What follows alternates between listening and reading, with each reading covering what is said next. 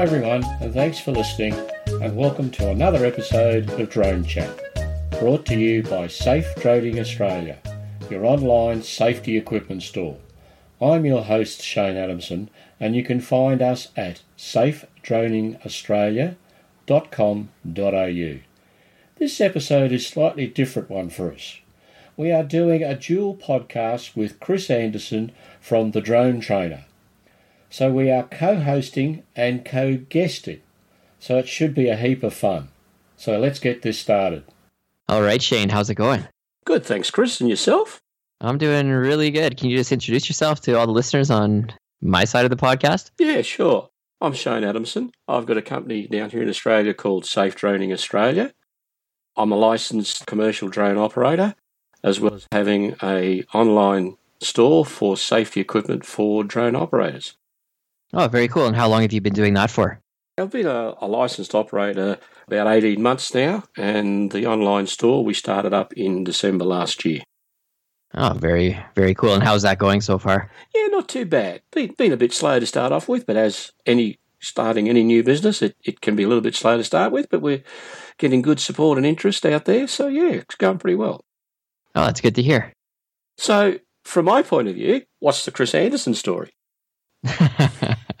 so I am uh, one half of the website, the dronetrainer.com, where we, me and my wife, we have a uh, online drone training platform where we provide uh, tra- everything from basic training up to mission specific training uh, to drone pilots from all around the world. So I've been running the site now since January 2017, and I've been a commercial drone pilot since January of 2014. So it's been uh, it's been quite a run so far, and the online thing has really opened up uh, a lot of great conversations, and I've been able to work with and train with drone pilots from almost every country now, every continent for sure, and just about every country. So it's been quite amazing moving from the one-to-one training uh, out here in person to the online platform where I've been able to you know work with pilots from all around the world.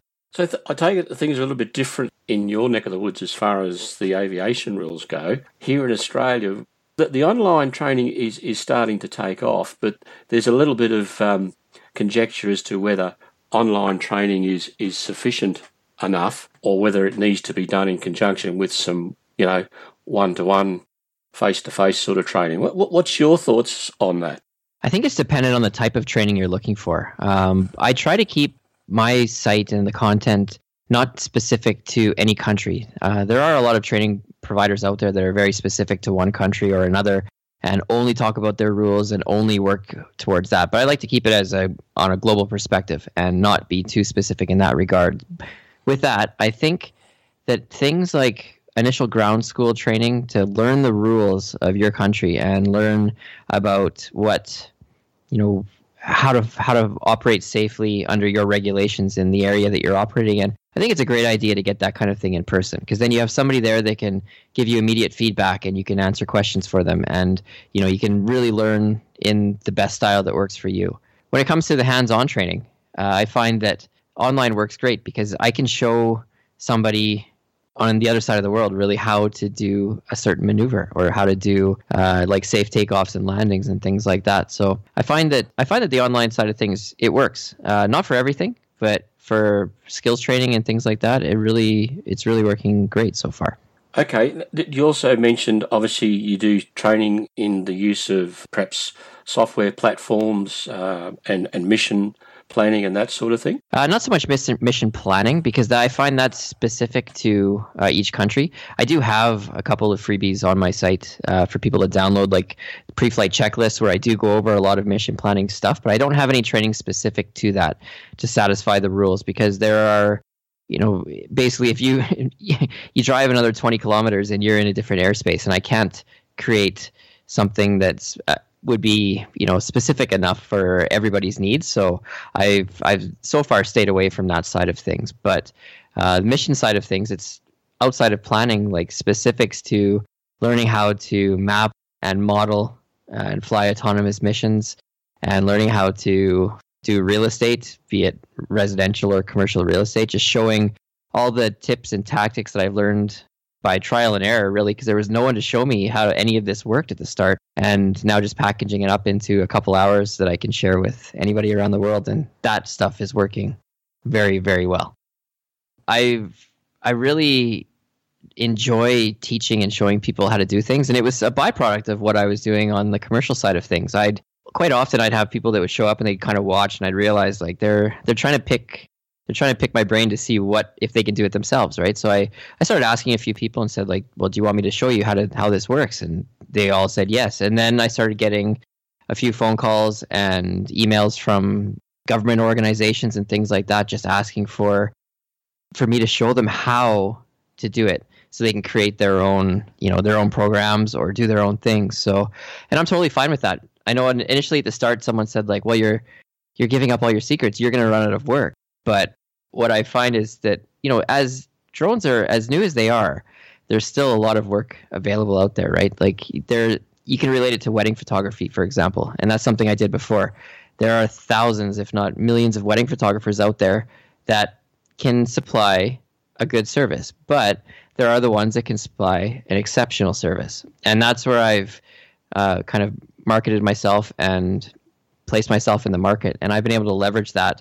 Even though there are a bunch of other drone operators in my area, even ones that I've trained myself, uh, they are competition, but they're not competition because I still have people that come come back to me. So I guess that was a long-winded answer as to no, it wasn't to try and supplement anything. It was just something that developed out of it.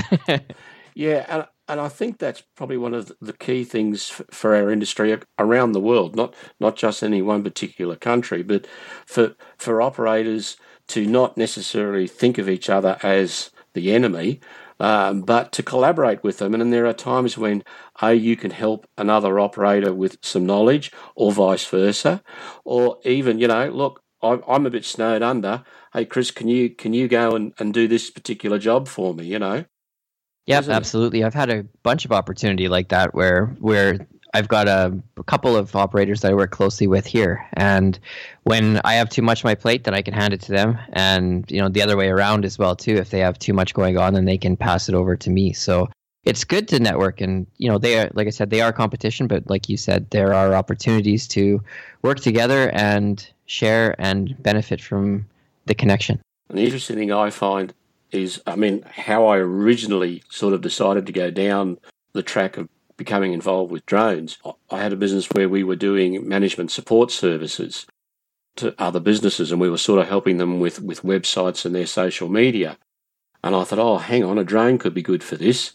But it, it opened up so many other avenues for me using drones. For example, I've got a contract where uh, I'm on call for a company that looks after a large number of insurance companies. That if there's a, a storm and there's some damage to a building, um, go out with the drone, fly over it, take all the photos, create the the map so that they can work out a how much damage there is, and then b work out the measurements to uh, do the repair job. Yeah, it's that kind of assessment is a very popular topic, and I've spoken with a few people on my podcast about that, where we they either just go out and take standard photos and videos of uh, disaster areas, or say if after like a hailstorm or something like that. Yep. Or uh, they're doing it, taking it a step farther and doing actual mapping and modeling uh, with measurements to show the extent of the damage. If it's you know not a massive area, if it's limited to a smaller area, then that works very very well to get that high res imagery.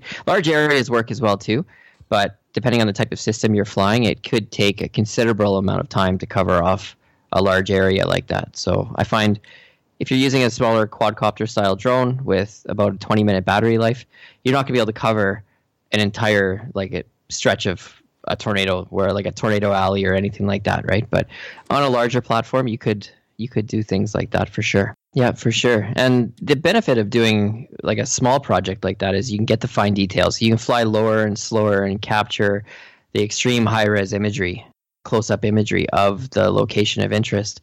On the larger scale disasters, you're not getting those fine details, but you are getting the information that is actionable as to which areas have been hit, what resources need to be sent to what area, and a variety of those kind of things. So, yeah, there's there's multiple benefits and multiple reasons why uh, drones are very valuable in inspections and post disaster relief recovery. Sorry. I don't know about you, but I follow a number of uh, Facebook groups that are related to the drone industry. And, and a topic that comes up for discussion quite often, whether it be professional operators or the hobbyist, is dealing with the general public and their perception of drones. We still seem to have a little bit of a problem here where they seem to think that drones are a bad thing, and if they are somewhere and they suddenly see a drone, some of them can become a little bit on the aggressive side. Are you still experiencing that?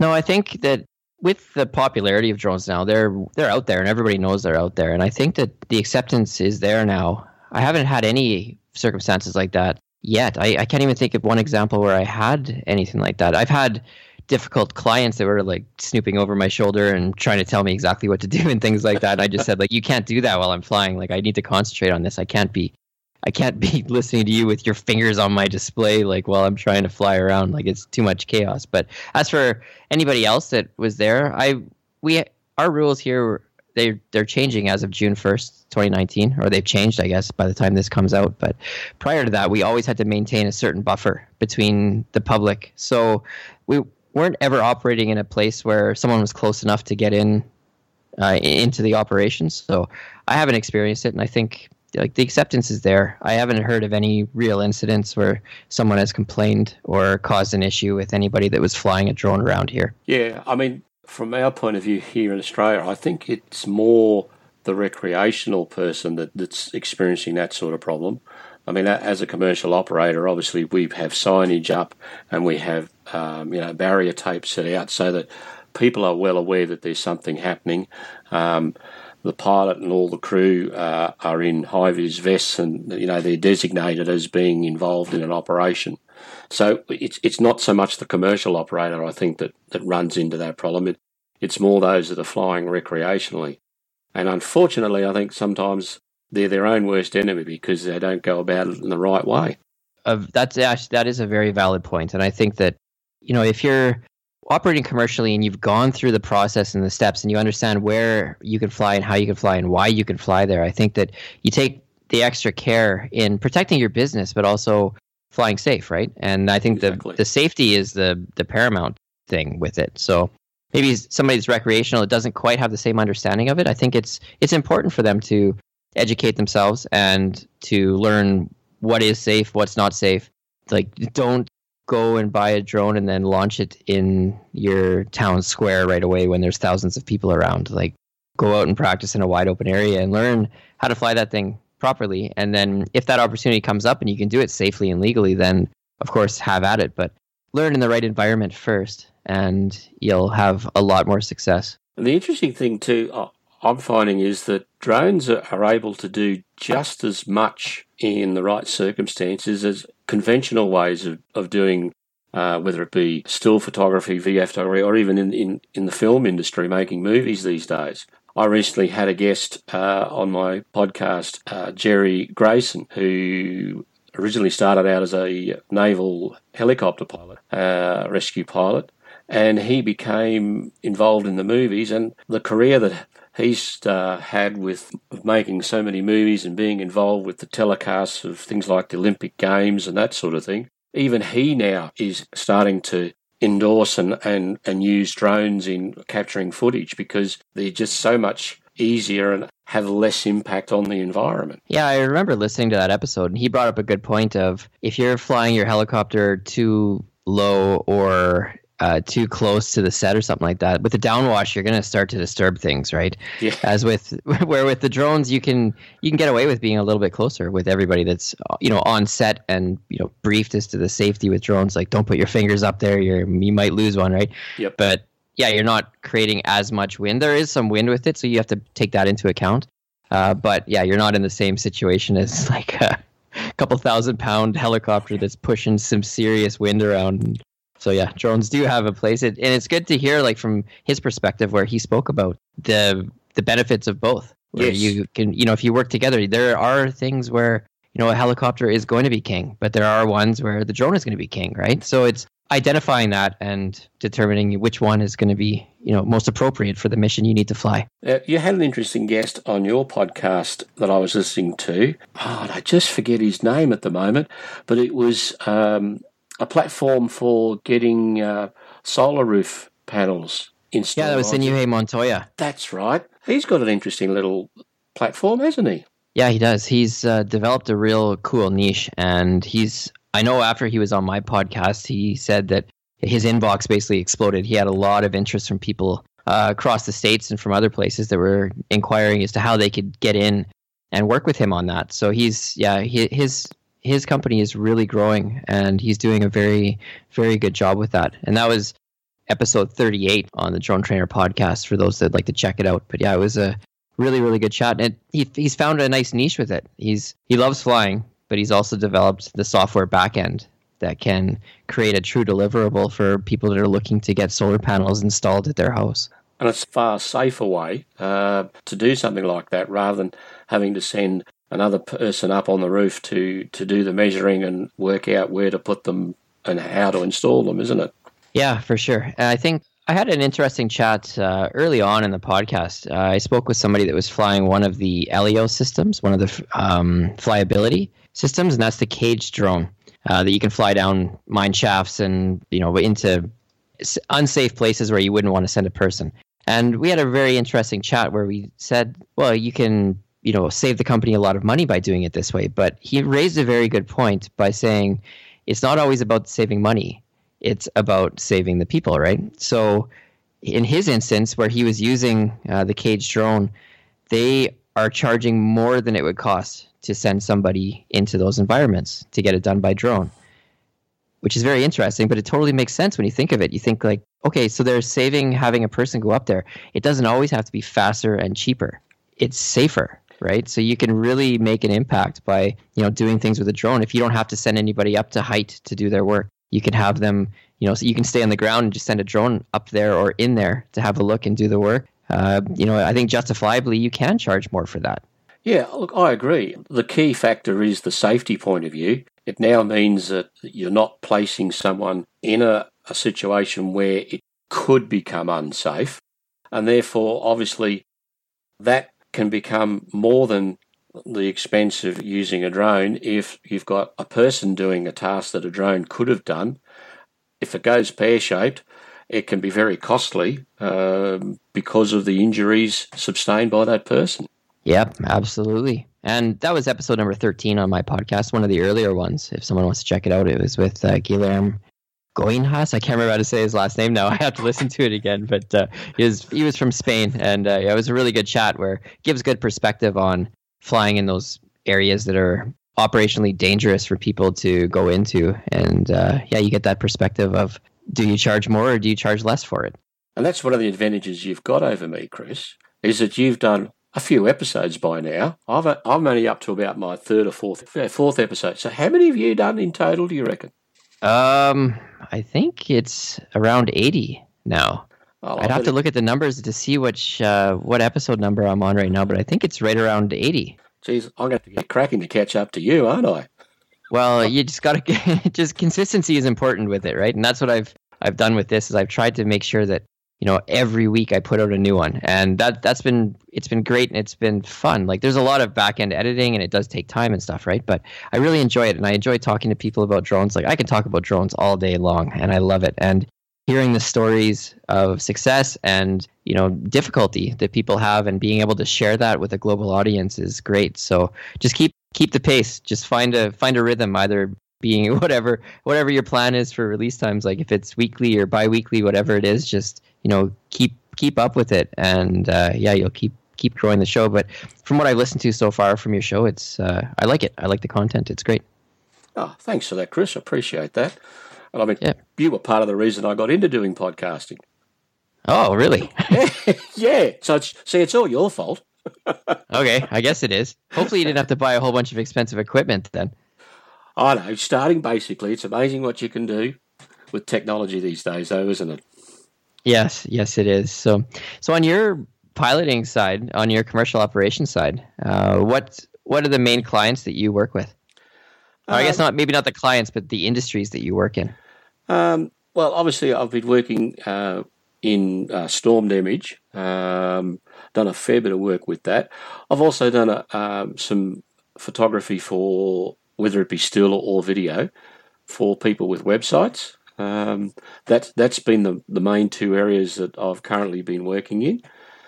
Uh, I'm I'm interested in the idea of um, perhaps not search and rescue so much, but uh, assisting uh, both the, the metropolitan and the rural fire services uh, when it comes to uh, looking at scenes that, that, that are under an emergency situation. I mean, obviously, if you it's a situation where you've got aerial aircraft doing uh, water bombing, uh, obviously uh, you're not going to be flying in that situation. But there are times when uh, I have seen it used where the fire service has been fighting, say, we call it a bushfire, you call it a forest fire, and I've sort of got it under control, but they, they need to have a bit of a look where the fire's been to see if there are any hotspots. And that's always tricky to do on foot. So mm-hmm. drone, I think, has a has a great opportunity to, to assist in that area because they can either do it visually or they can do it via infrared. Have you? Yeah, I think that would be a great like opportunity.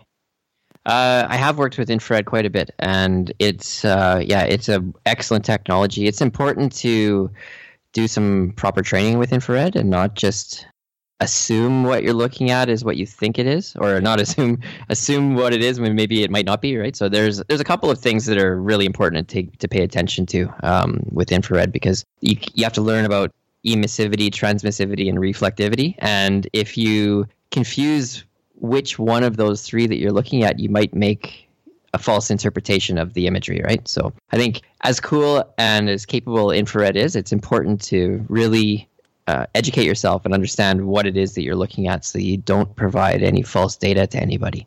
And that's, that's something that you provide training in? I will be. Uh, I'm working on developing that kind of training uh, as we speak right now, and uh, I'll be yeah probably by the end of summer I'll have that released. So it's uh, it's it's coming down the pipe because I get asked a lot for that kind of thing, and now with the um, accessibility of affordable systems that can carry infrared cameras, like be it the the Mavic 2 Enterprise Dual that has the tiny little FLIR on there, uh, or up to say like the DJI M210 where you can carry the FLIR XT2 system or the original XT on the Inspire 1. Uh, being able to put that kind of technology into someone's hands at a reasonable price is something that was you know unheard of five years ago. So it's uh, with the expansion of it, a lot of people are picking up the tech now, and they're looking for ways to employ it and employ it with the right with the right education, I guess, to go with it. So, what's your impressions of the Maverick Two Enterprise? I think it has.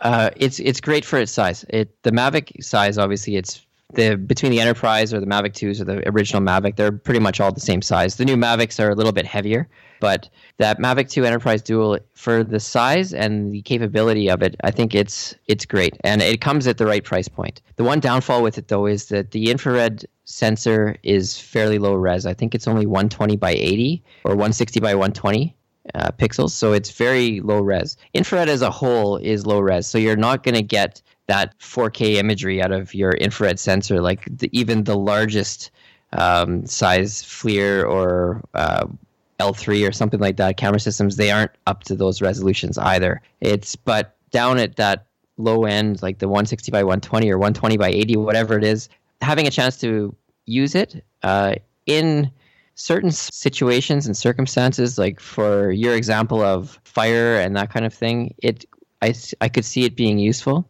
But where it is useless, in my opinion, is in uh, inspections where you need fine detail because of the low resolution of the sensor. You don't get the fine, fine details that you might be looking for a tiny, tiny crack or something like that, which you won't be, you can't. You can't get unless you have a, a higher, resolution sensor with higher sensitivity. So there are some great use cases for that Mavic 2 Enterprise Dual, um, but for myself, I wouldn't pick one up. I don't. I don't need one of those. I, I I'd I'd prefer to go with the larger larger system with the higher resolution camera on it if I was going to do that kind of work. And actually, in my drone mastermind group, we meet every Monday, and there's one of the gentlemen that joins there. His name's Daniel, and he's from Florida, and he has the M210 with the FLIR XT2, and he says the same thing that he has had some companies approach them saying like, okay, we've picked up a Mavic 2 Enterprise Dual and we've tried to do this work and it doesn't work. So why is yours going to be better? And he brings his equipment out there and shows them and says like okay, this is the resolution difference this is the sensor difference and here is the output difference. And the client right away can see the difference with it. So he's invested a lot in that m210 with that xt2 however he's also had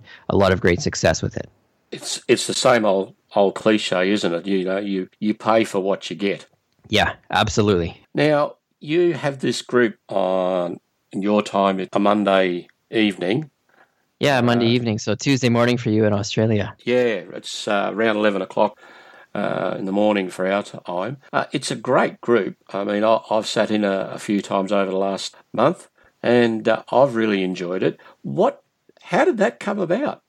I I decided to create that because I like I've been working with people like via email and social media, and then you know some some one to one meetings via Skype or whatever it is, and I had a ton of questions coming in, and I'd always answer them kind of in a individual environment. And then I thought, well, why not try and expand it out to more people and get more people together? So I'd been a part of other mastermind groups in the past that were dealing on a variety of topics, nothing about drones. And I, I searched around and I couldn't find anything kind of like that. So I put it out there to a few people uh, that I knew uh, in the drone industry and just said, like, hey, why don't we get together once a week and just talk about what we're doing in our businesses, what's working, what's not, use the group to bounce ideas off of and do a even a Q&A session. Uh, with that. So a lot of people jumped on right away, and over the initial couple months, I proved the concept with it, and now it's works out great. Like I get, I have people from all around the world that come in uh, and join every Monday night for us here in North America, and be it you know Tuesday morning or even the middle of the night. Like some of the, I know the time it's not that uh, accommodating for those in Europe, but we do have some guests from Sweden that religiously show up uh, every time, and that's about three in the morning or four in the morning for him when he comes. So it uh, it's you know the value is there. It's worked out amazing so far. Like having the ability to speak amongst ourselves and you know really bounce ideas off each other I I've I've been working in this for a long time and I have a lot of experience and a lot of things that I can share. But having that group setting, I come out of every session learning something new as well too and having a new idea a new inspiration for things that i can immediately pull the trigger on in my business and try and try and grow it so it's worked it's been excellent so far and i'm really looking forward to expanding expanding that group out to farther reaches yeah of course if anybody wants to join that group, their best bet is to jump onto your website and send you an email, I think, isn't it? Yeah, that's the best way right now. I'm going to be creating an actual landing page for that so people can see what it's about and then connect in that way. But for now, until that's there, yeah, just over to the dronetrainer.com and right through the contact form, just shoot me a message and then I will uh, get you linked into the next meeting. Okay, so for anything else you've got on the horizon as far as your drone business is concerned that you want to venture into that you haven't so far? One thing that I've thought of lately, and I've I follow a couple of people on Instagram that are doing this kind of thing, and I'm they're doing it as a hobby and just to create art. Uh, like they're true artists when they're doing it.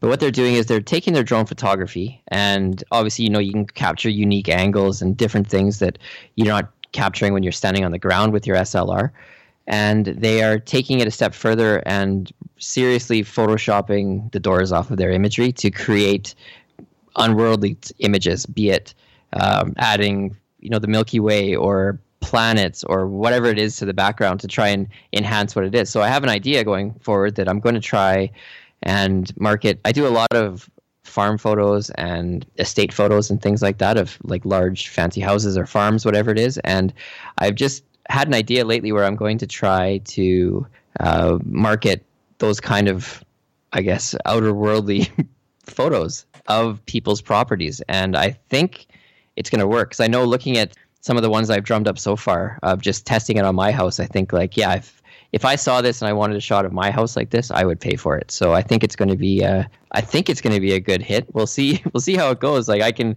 I've come up with a lot of ideas that have failed too, and but the ones that have worked have worked out excellent. So I'm hoping that this is on the uh, the good side of things as well too. So what's the situation over there as far as say drone operators once they become a, a licensed commercial drone operator with safety equipment? Is it easily to access and get the sort of safety equipment that an operator should have?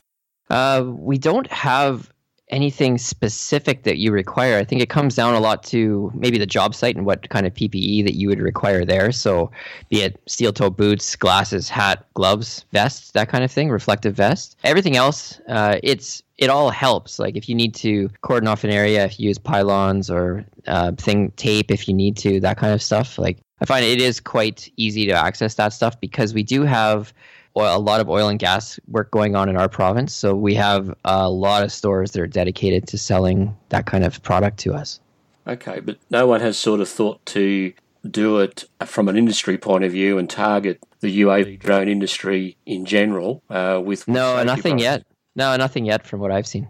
Oh, so I must be a bit of a pioneer then. I think you are. You, what what kind of products do you do you have that are specific to drone pilots that you know you've seen some great success with down there? Okay, well the basic range we've got uh, for for most drone operators, and to me, you don't necessarily have to be a commercial operator to be using these sorts of products.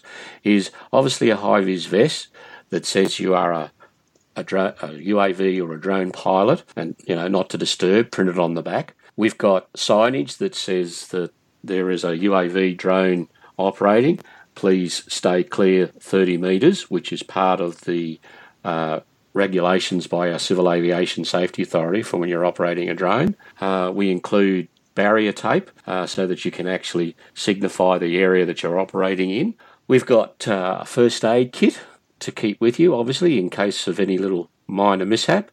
That's a very um, good point. Now that you mentioned first aid kit, first aid kit and fire extinguisher are two of the mandatory items that we yes. have with us. So it's good to hear that you have that included on on your side as well too. So yeah, keep keep going. Let me know what else is there. Uh, well, obviously, as far as the fire extinguisher is concerned, we don't actually supply fire extinguishers because of the the problem in transporting them around the country. Uh, you can't just pop them in the post uh, like we can with the rest of our items, but we do recommend that. However, we do suggest to people that, and we do have available, is a fire blanket because that can be just as useful as a fire extinguisher, particularly if you've got a situation like your drone's landed or landed inappropriately and the it started to catch fire. At least by throwing is landed inappropriately a nice way to say it crashed. Yes, it is. Yes. okay you can throw your fire blanket over the drone, and that will help obviously to put the fire out, but you're not ingesting the um, fire retardant chemical into the actual drone or into the batteries. So that that's another item we have. We're looking at other things to add to the range, but that that's the basic range that we've got at present, and we've had some some good good follow up with that sort of product. Plus, we've also got a lanyard to use for holding on to your remote, and it's got a you know quick release catch on it. Oh, very nice. Do you sell that all as a kit, or is everything an individual purchase? We, we, we have a couple of kits put together with you know made up of various combinations that are obviously slightly better priced than if you were to go through and buy all the items individually. But you can buy items individually. We've also got the facility if you want vests done with a safety crew or, or spotter on the back of the vest, we can provide that for you as well. And we can also provide personalisation on it if you wish, either just your, your first name or if you've got a company logo or anything like that, we can organise that as well. Oh, very nice. We've had a great chat here now, and I think it's good if we let people know where we can find each other's podcasts and websites and stuff. So where can people find you online? Like where's your what's your website and what's your podcast so everybody can search it up? Okay. The website is safedroningaustralia.com.au and my podcast is called Drone Chat. Nice Very nice. yeah, nice and simple for sure. Cool. So, and yours, Chris? Uh, so it's the dronetrainer.com, the dronetrainer.com. And the podcast is just the Drone Trainer podcast. So if you, you can search that up in wherever you get your podcasts and uh, find it there and subscribe. So Thanks for uh, thanks for the great idea to have kind of a joint podcast, Shane. I think it really worked out great, and I like what you're doing with yours so far. And it's cool to hear that I was the reason that you got into podcasting. So it's uh, yeah, I you know growing drone the drone industry and the chatter around it around the globe is great, and hearing that somebody like you is decided to start a podcast called Drone Chat down in Australia. I think that's great and wish you all the best of luck with your venture into Safe Droning Australia and all of your other commercial ventures on the side too. Thanks, Chris. And I've appreciated you making the time to have a chat with us here on Drone Chat. And I got a feeling we might do this again sometime and catch up on perhaps changes that are, that are happening in our neck of the woods. Yeah, that sounds good. All right, Chris. Thanks again, mate. Take care. Bye for now. Yeah, thanks to you too. Have a great evening. Well, that's it for this episode. If you haven't listened to any of Chris's podcasts, head over to the Drone Trainer podcast and find one. And remember, for all your safety equipment, visit safedroningaustralia.com.au. Until next time, I'm Shane Adamson. Happy and safe flying, everyone.